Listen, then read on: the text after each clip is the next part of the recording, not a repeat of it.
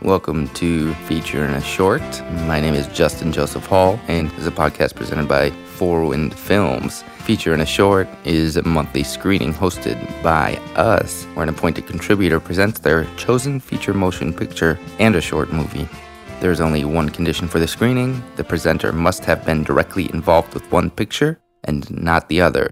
This time, we have the lovely Olga Loganova. Hi guys! who decided to bring her first feature that she finished called Sacred Leaves. It's a term, it's a Brazilian term actually. Folha Sagrada. Olga is a producer, director, cinematographer. She's done pretty much everything, but she uses natural light better than most people I've seen in documentaries. And the short that she brought is Volta, which is an Eastern European documentary that was picked up by the New York Times Op-Docs. It's a nice short 10 minute piece about young women and horses. It took my breath away. I think it's so beautiful and so well made. It's something that I would aspire to do. It's a coming of age documentary made by two Polish filmmakers, Monika Kotecka and Karolina Poryzala. They're both graduates of the National Film Academy in Lodz, and this is one of the best filmmaking schools in the world. I tried to get in there like years ago. This is the best. Legitimately, Poland is uh, such a treasure for filmmakers. The cinematographer had a degree in social science, and the screenwriter was a zoologist. And so they kind of merged. They made this beautiful, beautiful short. It also premiered at IDFA. I think it was selected by Sundance Lab.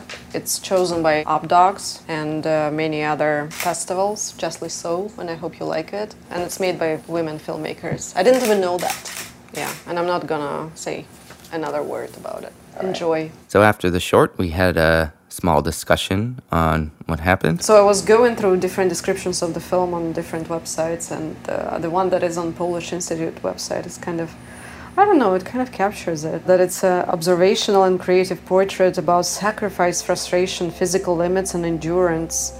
Uh, and it shows how the team must accept that Zuzia's position is basically untenable, that she has just grown too big. And so as a child, I danced and uh, very soon I became too tall and always being like lagging behind because you're too big, too big, too big. Really, it's not the reason why I chose this film, but I kind of know how it feels. I felt connected to it. Yeah. Because uh, growing up in Russia, you always feel the pressure to Yeah. perform, to Yeah. be the best. You feel it like it's you. Mm. What a difficult career. Like talking about the subjects though. The girl is 12, so at 12 she's too big. And like her emotions were not the emo- emotions of a child in a way. But again, for me, like what I'm kind of jealous of this film, to be honest, because again, like every shot here is beautiful, hmm. and I like I wish every shot in my film, like I know how to frame, or like you know, I've been learning cinematography, and the cinematography is unparalleled. Sometimes you are somewhere and you just don't have time. It's not perfect, and like this perfection eludes you, and then you see something that is like perfect from the beginning and to end, and it's like, ah. I think it's very much also a Slavic school of documentaries, the Russian school as well, like where every shot is perfect. That's taught.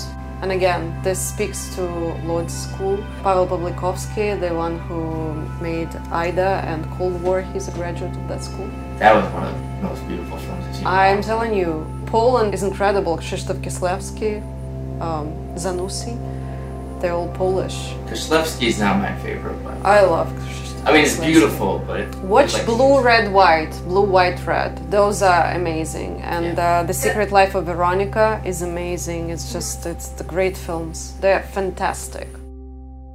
Also, how do you capture the audio if you're not in their faces? And I don't think there was a boom. So I think it was a long lens, I can assume. Yeah. I don't And know. also the audio editing, how they integrated mm. the horses. Yeah. sounds with the music and even with the, you know.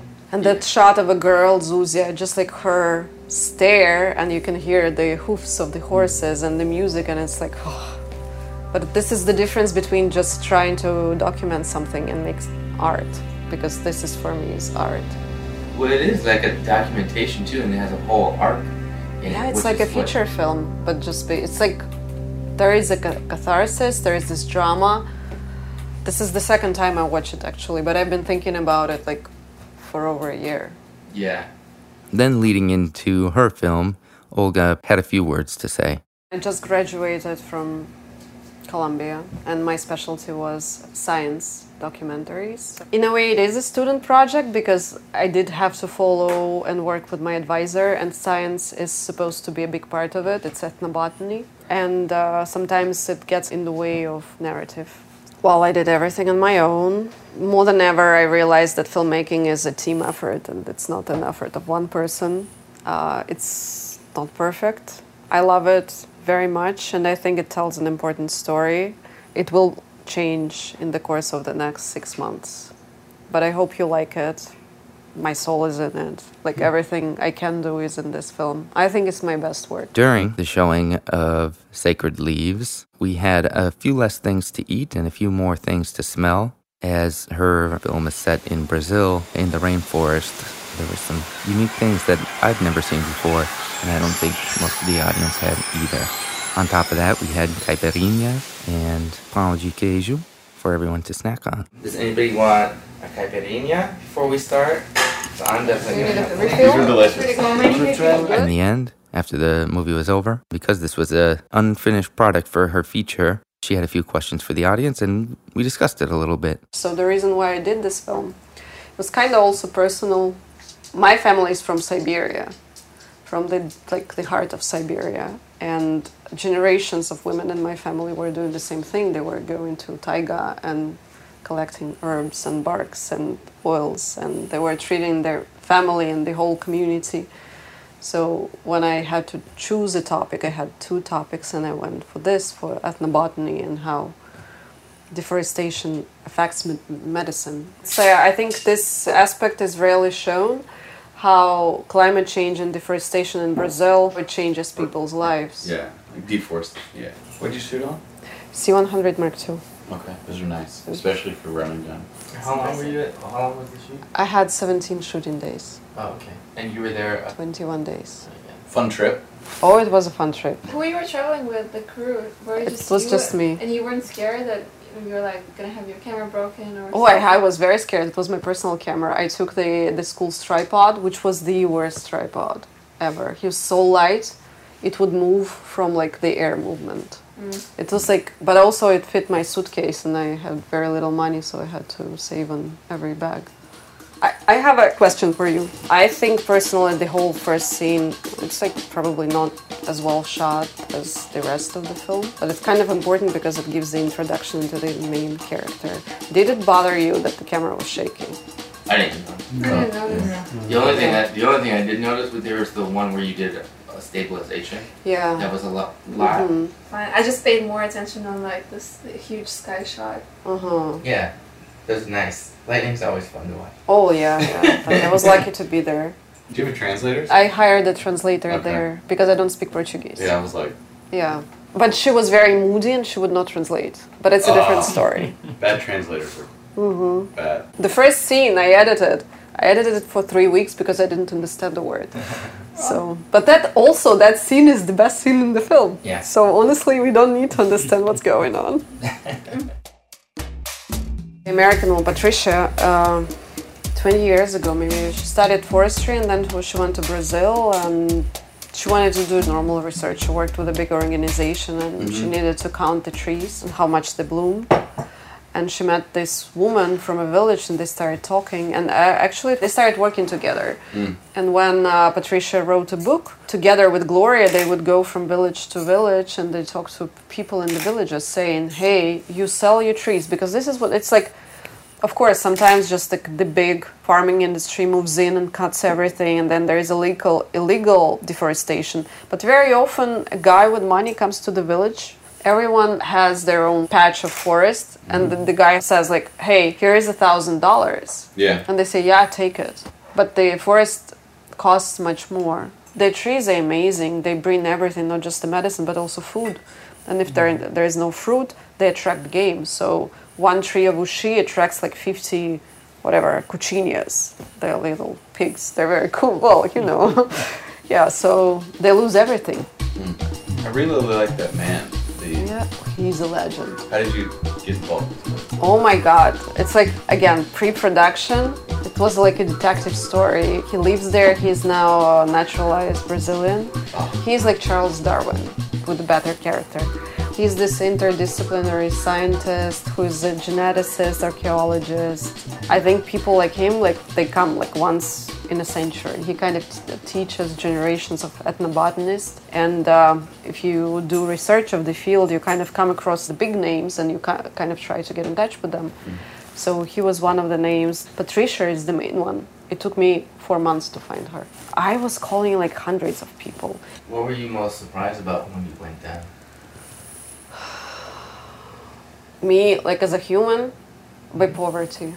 Huh? Poverty. Poverty. I mm-hmm. like so I grew up in a country that was not rich, especially Belarus. I think Russia is like more affluent than Belarus. In Belarus, we're like shit. But then you go to Brazil and you see a favela where people. Well, in Brazil, only thirty percent of people have sanitation. They don't have sewage. You know, when people have nothing, and what they have to do to survive, you kind of it's. Or that when people have nothing, but they manage not only to survive but be happy. Mm-hmm. When you're always like I always complain about stuff. Or, like, New Yorkers. yeah. yeah So that surprised me the most.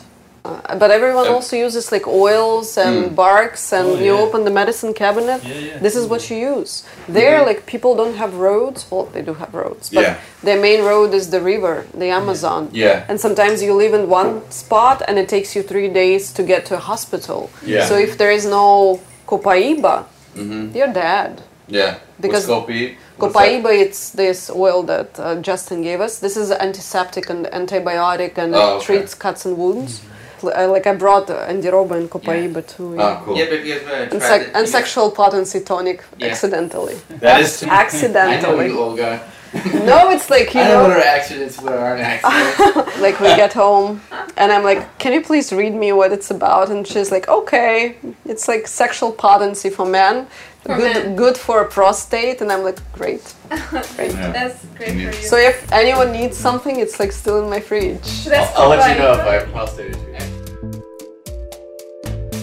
Yeah, no, it, I've never been in a like in a place as dangerous as that. Why was it dangerous? In Belém, you cannot be outside. You cannot shoot from a car with the windows open.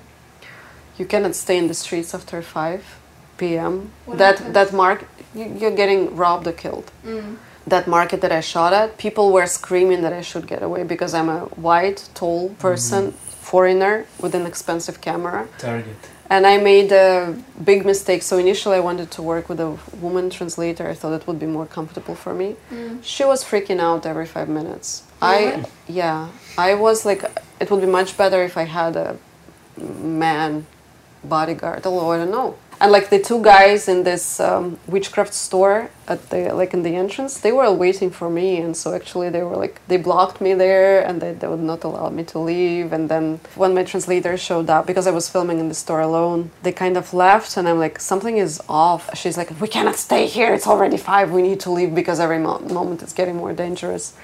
And um, the moment we started moving, they just jumped out of the next door, and like it was a very weird feeling. It's like your safety is compromised and it's kind of your integrity is compromised. Luckily, there was a cop, undercover cop in that store. He escorted us to the car and they kind of like he started talking loudly and so they left. So the, the feeling of danger that you cannot see because you don't see like people with guns, but you know that you are being watched and uh, yeah, that was very uncomfortable. So I stayed in the house owned by my translator's mother, so it was like a household.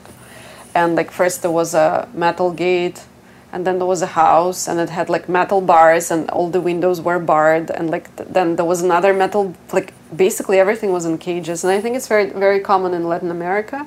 But for me, like to see bars everywhere, and like you mm-hmm. need to use two locks to lock yourself in because somebody can come and kill you and it's just like okay cool that was very strange that was a very new experience i just tried to be very fast and i knew that i would not have a second take mm.